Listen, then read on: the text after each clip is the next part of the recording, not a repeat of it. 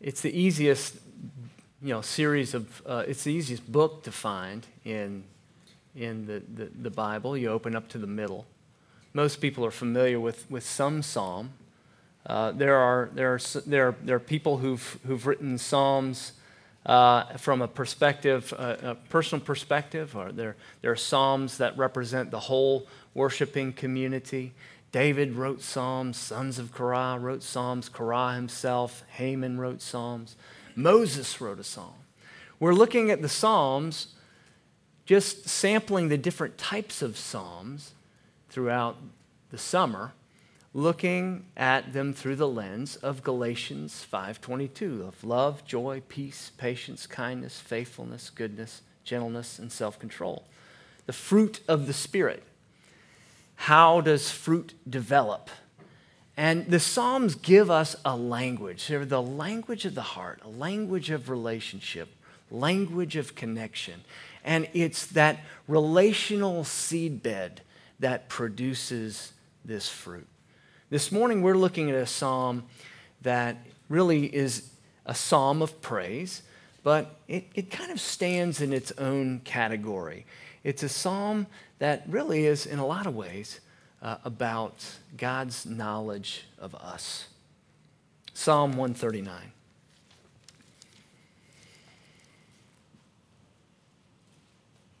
O Lord, you have searched me and you know me. You know when I sit down, when I rise up. You discern my thoughts from afar. You search out my path and my lying down. You are acquainted with all my ways, even before a word is on my tongue. Behold, O Lord, you know it altogether. You hem me in behind and before. You lay your hand on me. Such knowledge is too wonderful for me. It is high I cannot attain it. Where shall I go from your spirit? Or where shall I flee from your presence? If I ascend to heaven, you're there. If I make my bed in Sheol, you're there. If I take the wings of the morning and dwell in the uttermost parts of the sea, even there your hand shall lead me, and your right hand shall hold me. If I say, Surely the darkness shall cover me, and the light about me be night, even the darkness is not dark to you. The night is bright as the day, for darkness is as light with you. For you formed my inward parts, you knitted me together in my mother's womb. I praise you, for I am fearfully and wonderfully made. Wonderful are your works. My soul knows it very well. My frame was not hidden from you when I was being made in secret, intricately woven in the depths of the earth. Your eyes saw my unformed substance. In your book were written, every one of them, the days that were formed for me, when as yet there was none of them. How precious to me are your thoughts, O God. How vast is the sum of them. If I would count them, they are more than the sand. I awake and I am still with you. Let's pray together.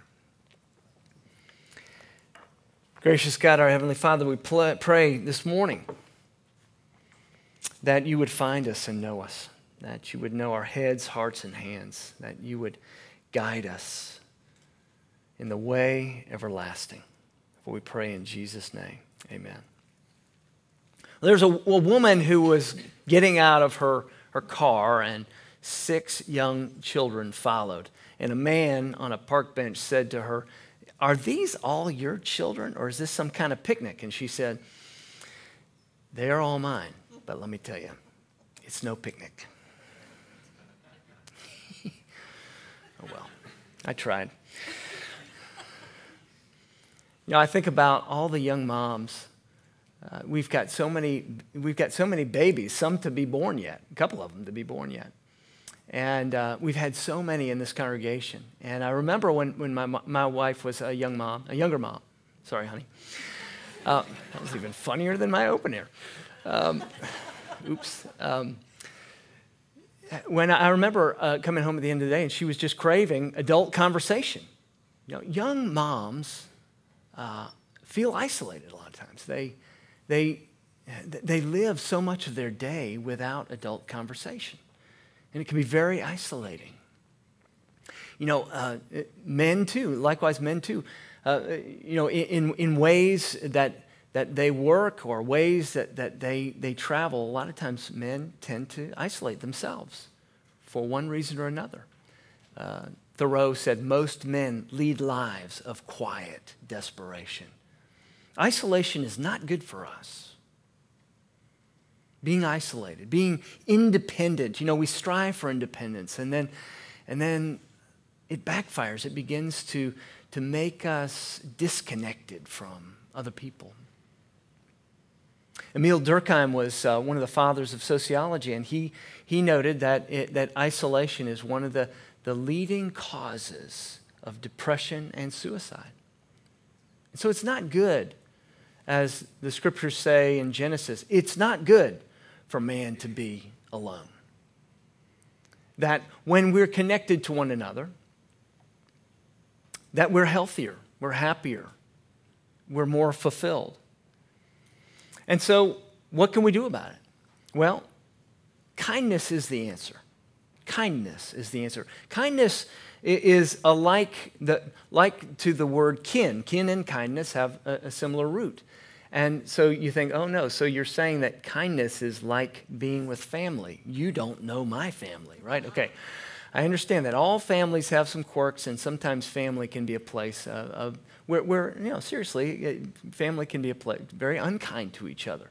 And in a lot of ways, it's a left handed or backhanded compliment that, that we push and test out the people that, that we're closest to. And, and sometimes that's not good. But, but kin and kindness are, are like each other uh, for a particular reason, and that is, is within the, the, the family structure, ideally, you've got you, people who know you and love you, to be known and to be loved. And that's really what this psalm is all about. It's to be known and loved, not just known and not just loved. Sometimes people love you and they don't know you. Sometimes they know you and they don't love you. But, but both of those is, is, is like being loved within the context of a family. It's like having a kinship. You know, I wonder, you, know, you don't see these bumper stickers as much anymore. They, they, the bumper sticker that says, uh, practice random acts of kindness. There, there's nothing random about kindness. You know, I think the bumper sticker went away because people didn't want to drive kindly. I think that's probably what it was. So, how or in what way, what does it take to be truly kind? What does it take to be truly kind? Uh, let's look at that. Let's look at verses 1 through 6, and then we'll look at 7 through 12, and then 13 through 16. I hope that doesn't, for, for younger people, I hope that doesn't sound too sterile, like, oh gosh, that sounds terrible. I'm going to look at verses 1 through 6. I mean, if I were sitting there and I were a young person, I might think, this is going to take a while. Oh my goodness. But I, I promise. It's, it, we're, we're going we're gonna make good sense of this because it's so important that we understand what it takes to be kind. First of all, uh, people who, who show kindness have known kindness. You can't, you can't really show kind, kindness unless you have known kindness. To know kindness in your life is the base camp of being able to go up from the base camp into the hills or on an expedition or to extend out from that place of kindness. You can show kindness. People who have known kindness can show kindness. And, and what you're seeing here in verses 1 through 6 is somebody who greets the day recognizing the kindness of God. And, and I want to give you a little warning here every day and, and, and every time that, that, that, that a new day comes to you, or every time that, that, that, that, that a need is met in your life, you and I have a decision to make. And, and the way that we receive that, whether it's a kindness from God or if it's something to which you feel entitled, you're making a decision. You're either making a deposit of strength in your life or you're drawing down on the core of your life. In other words, what, what, what the psalmist re- recognizes and what we need to come to understand is that, is that we are constantly responding to God. And the way that we respond to Him is going to be the you that becomes the you of later in life. Decision by decision, response by response, you're developing a certain kind of character that, that when, when something difficult comes your way, you'll have the strength to respond. Or when somebody else needs something, needs kindness, you'll have the strength to lend. What, what you're seeing in, in verses 1, 1 through 6 is somebody who recognizes the vastness and glory of God, and yet someone who recognizes his place in it. You think about how big the universe is. And think about this. Now, somebody described it this way that if our solar system were a quarter, just a quarter size. Think of you know the sun all the way from the sun to Pluto, if it's still a planet these days. I can't keep up. But but think of your the solar system if it's just a quarter size, how big would the galaxy be? Put that quarter right in the middle of Kansas and think about the rest of the United States. That's how big our galaxy is. You see, this is, this is a psalmist who is contemplating the greatness of God and his, yet his ability to know one individual. You searched me and you know me. What kind of a God, what kind of being could know when I sit and know when I rise, to search out my path, my lying down, to know a word that is on our tongue even before it's spoken. You hem me in behind and before. You lie outside of time, in other words. It's a knowledge that's beyond us and yet is known on a personal level. It's, it's to recognize that God knows you and accepts you. It's your base camp, it's your base of operations to be known and accepted. You know, it's, it's a lot like the younger son, the prodigal, who wanted a portion of his, his father's estate, right? He's saying, Dad, look, you're taking too long to die uh, I want you to give me some of your inheritance. That's basically what, what he's implying in that story, the, the prodigal son. I, w- I want my inheritance now, and he goes off and squanders it. And when he comes back, one of the, one of the profound moments in this, this story that I'm you know, gliding right through is, is that moment when the father says, Son, all that I have is yours. And when the son recognizes, I missed it, I've missed my place I've missed being known and loved. I've missed having a, a clear security and identity. I've missed recognizing that everything that belongs to our family is mine, that I'm a part of something bigger than just myself. And what that, that son thought that, that taking something away and going and being independent was going to expand his world and, and make him the master of his universe. And, and what he did was he lost. He lost the universe. He lost so much in his perspective of being disconnected from something bigger, from being interconnected, from being interdependent. We think of ourselves as so much bigger when we're independent, don't we? We're so proud and we're so disconnected. See, people who can show kindness know kindness. They know that relationship that, that is unconditional, that relationship that says, I know who you are, and yet I accept you. People who know kindness know also Second, verses 7 through 12. They know kindness, but they know that kindness is not always nice. Okay? Kind is not always nice. What do I mean? Well, some of you remember uh, one hit, the one hit wonder Nick Lowe, who said, You got to be cruel to be kind, right? And you can be singing that for the rest of the week. I just ask you, forgive me and just embrace it, okay? Those of you old enough to remember that melody. Nick Lowe, you got to be cruel to be kind in the right measure. You know, he never explained what that means. Well, let's, let's look at what that means. What, what does it mean to be cruel to be kind? The, the Proverbs say that a brother, uh, a friend loves at all times, and a brother was born for adversity, right? There are people in your life who, who, who will, will say to you, uh, will ask you, um, you know, hey, do I, do I look good in this outfit? Or do you like my new haircut? Or what do you think of, you know, what, what do you think of my new watch or whatever it is? And, and even if you don't like it, right, uh, you'll say something nice, right? There are people in your life who will be friendly, but not really a friend. A brother was born for adversity. See, kindness is truthful.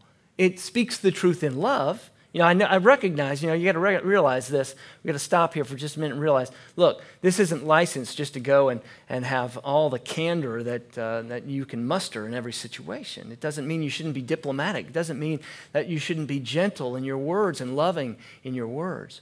But kind people do not shrink back from the truth. You know, if you get, if you color your hair you know, some crazy color and you think it's the greatest thing and, and, and somebody in your life thinks that you, you've kind of lost your mind, you know, they're going to tell you. They're going to tell you. They're going to say, they're going to be kind to you. They're not just going to pretend. You know, see, the, the problem with being nice and not truthful, that's, that's, that's sort of smoothing things over. We're very good about this in the South, aren't we? Especially in the South. Oh, yeah, sugar. Yeah, you look great. You know, I mean, it's just, we're, we smooth things over. We smooth it over in the South. And the problem with that is, it's not honest. And it creates distance. A brother who's born for adversity gets into the intimate places, the difficult conversations and is willing to speak the truth and knows how to speak it in love. I, I've told this story about Pete Scazzero before, but I want to kind of turn the story around. And it's a story of a, a pastor who, who um, received a guest, unexpected guest, who needed to talk with him. And uh, they were in the middle of something, and it, instead of you know saying, "Hey, you know, this isn't a good time," he he talked to let this person sort of invade their their their, their moment, and he was nice to him. Very nice, but he was not kind. He was nice. And the, the you know, so the punchline of the story that maybe you remember me telling is that meanwhile, they weren't paying attention to their daughter who was out in the pool who wasn't old enough to swim, and they barely got to her in time. And so there are real consequences sometimes, personal consequences to, uh, to, to, to, pretending and, and, and not being clear about what's really going on with you. I mean, you know, you don't really want to talk to somebody who doesn't want to talk to you, do you? I mean, I don't. And so it's so much better to be kind, which, which means to say, look, you know, I really care about you, and this is not a good time for us to talk. Your situation is too important for me to pretend that I care about it right now or something to that effect. Say, look, let's come back to this tomorrow, or give me a couple hours and, and let's talk then when I can devote my full attention to it. That is kind.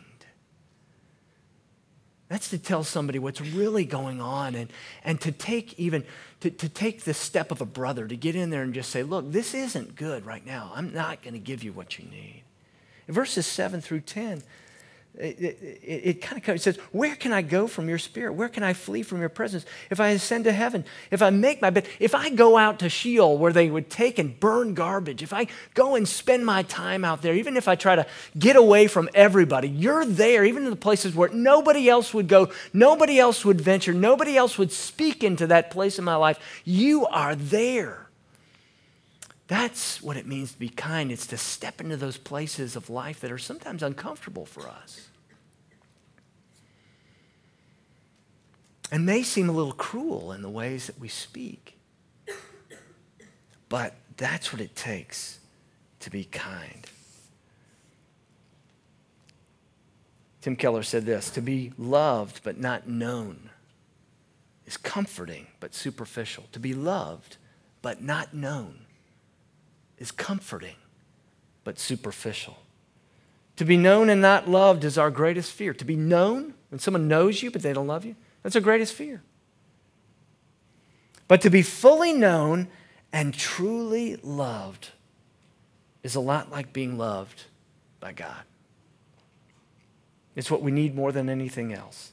It liberates us from pretense, it humbles us out of self righteousness. It fortifies us for any difficulty life throws at us.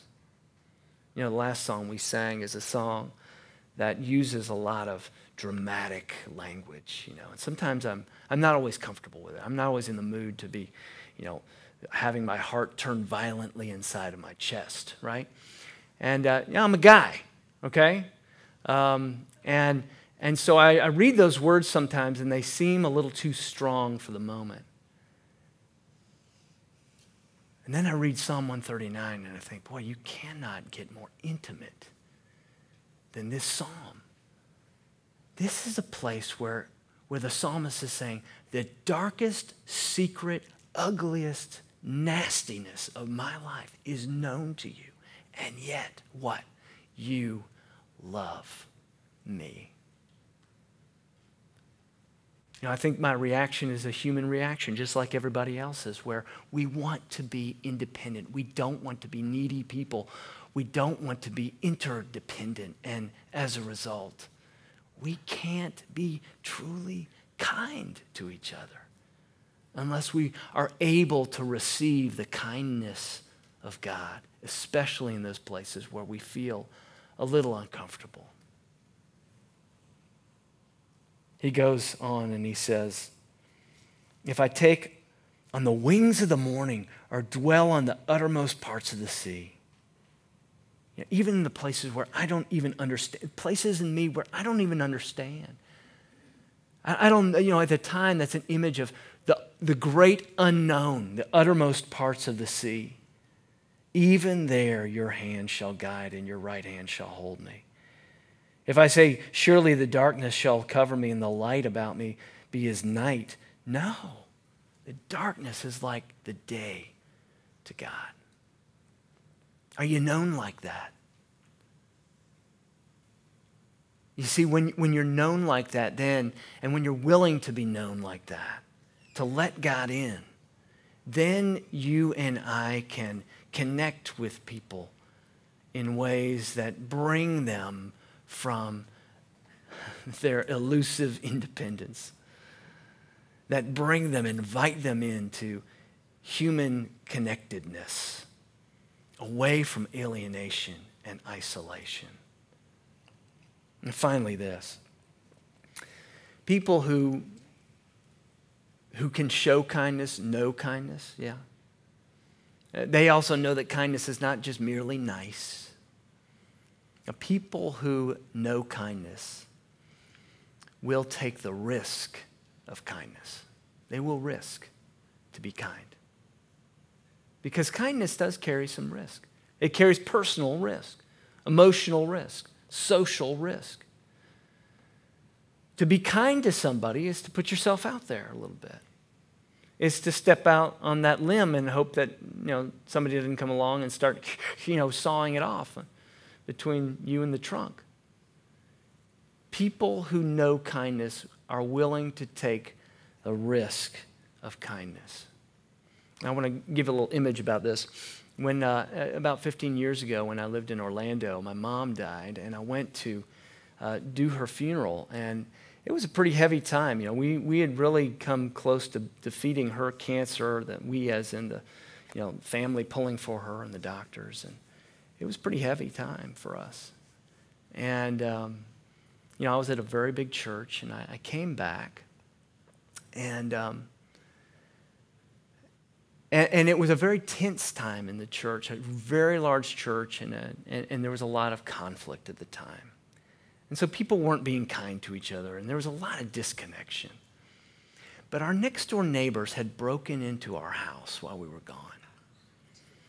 And, and they, they stocked the refrigerator with stuff. And the thing, the image that stands out to me that was just so, just such a great little touch of kindness was, and it probably doesn't mean that much to you, but, but we had a fireplace and it was wintertime and he had stacked up uh, all these, this little kindling like Lincoln logs, you know, and, and, and created a fire and, and put a, uh, not a burning fire, but created the, the potential for a fire, just set it up just right. So all I had to do was, was take one of the matches from the matchbook he let, left and light it. And I just remember sitting there thinking, that is just so amazing that somebody would do that, that they would think about that, that they would take the risk to break into our house and, and to do these little gestures that get into our space that say that we were thinking about you. Isn't that amazing? I love that. Let's take it a, let's take it a little further down now. Uh, Tolstoy, who's known for his thick tome called War and Peace, also wrote a little book called The Death of Ivan Ilyich. And Ivan became this great man, this great wealthy, independent man. And as a result, he, was, he became very alienated from everyone in his life, distant from everyone in his life. His success, his affluence made him an island, and nobody could get to him. And he was miserable. And then he developed this a disease, an illness where uh, eventually he was incapacitated, he was bedridden and he had to receive human touch and care from somebody he would have looked down on. And it brought him back to life. It brought his humanity back. It helped him receive. He was in the place where he had to receive, but as a result, it transformed his life, his heart into somebody who could receive his family again, who would be vulnerable with his wife and his children, somebody who could receive kindness then, could then risk being kind in return. Are you getting the picture here? That there's really no in between. You can be somebody who is steeled up and independent, and you will be isolated and alienated. Or you can be somebody who increasingly receives daily the kindness of God. You know, a, a, guy named George Saunders summarizes all of this for me in such a powerful way. He, he, he spoke uh, a, a, at a graduation uh, ceremony in uh, 2013, and it's a video. There's a video that went viral. His name's George Saunders. He's an author, a professor. And he, he tells a story about um, this, this incident when he was in, in childhood of, of really being unkind to this girl who was there in her class, his class for a very short period of time.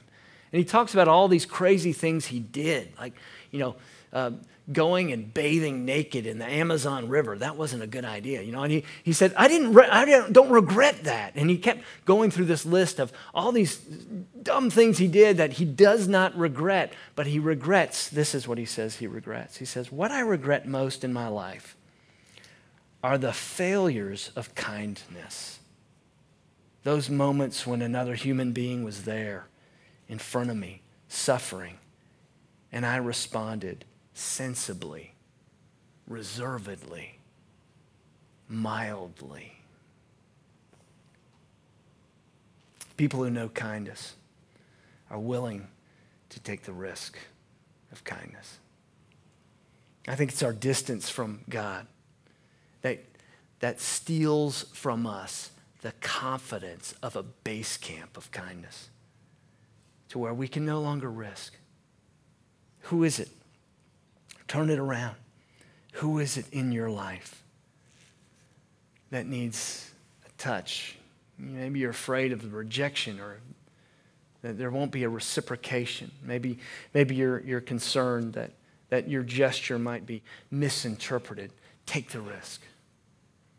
Receive the kindness of God daily, that you may be equipped and empowered to be kind. Let's pray together. Gracious God, our Heavenly Father, how we thank you for your loving kindness, which means a long suffering, a persevering commitment to us.